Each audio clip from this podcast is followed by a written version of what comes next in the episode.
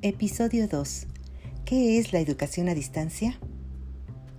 Seguramente sabes que en la pandemia por COVID-19, los profesores del sistema presencial de primaria, secundaria, bachillerato o de licenciatura tuvieron que impartir sus clases por un sistema de videoconferencia, como Zoom, Meet, Webex o Jitsi.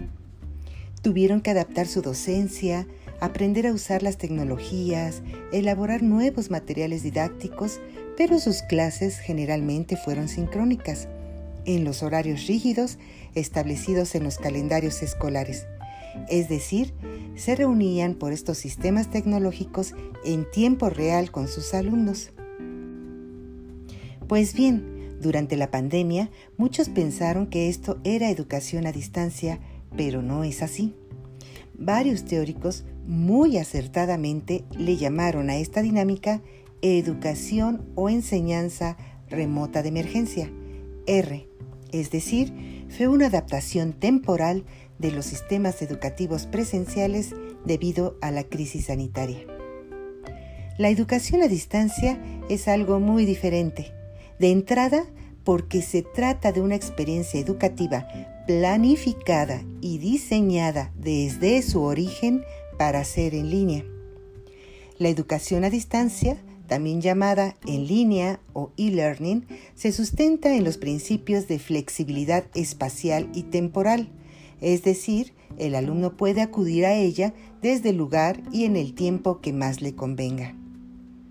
También se basa en el aprendizaje autogestivo, esto es, el alumno tiene el papel protagónico y gestiona su propio aprendizaje, y el docente es una guía que orienta, resuelve dudas, motiva y supervisa las actividades, pero nunca un profesor que dicta una cátedra.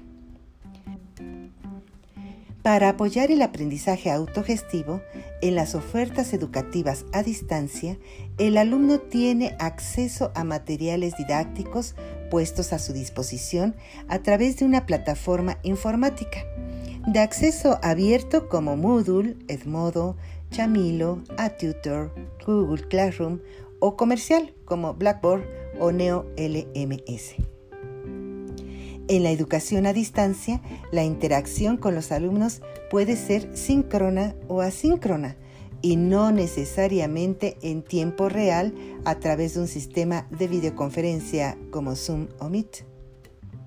En lo personal, considero que el arma secreta de una muy buena educación a distancia es el aprendizaje asincrónico pero ello requiere una muy buena planeación didáctica y un uso pertinente de los recursos tecnológicos.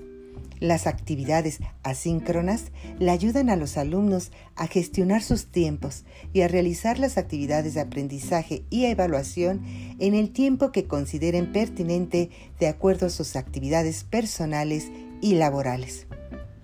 Sin embargo, la experiencia de la pandemia parece demostrar que es buena idea combinar la plataforma con sesiones virtuales sincrónicas por sistema de videoconferencia.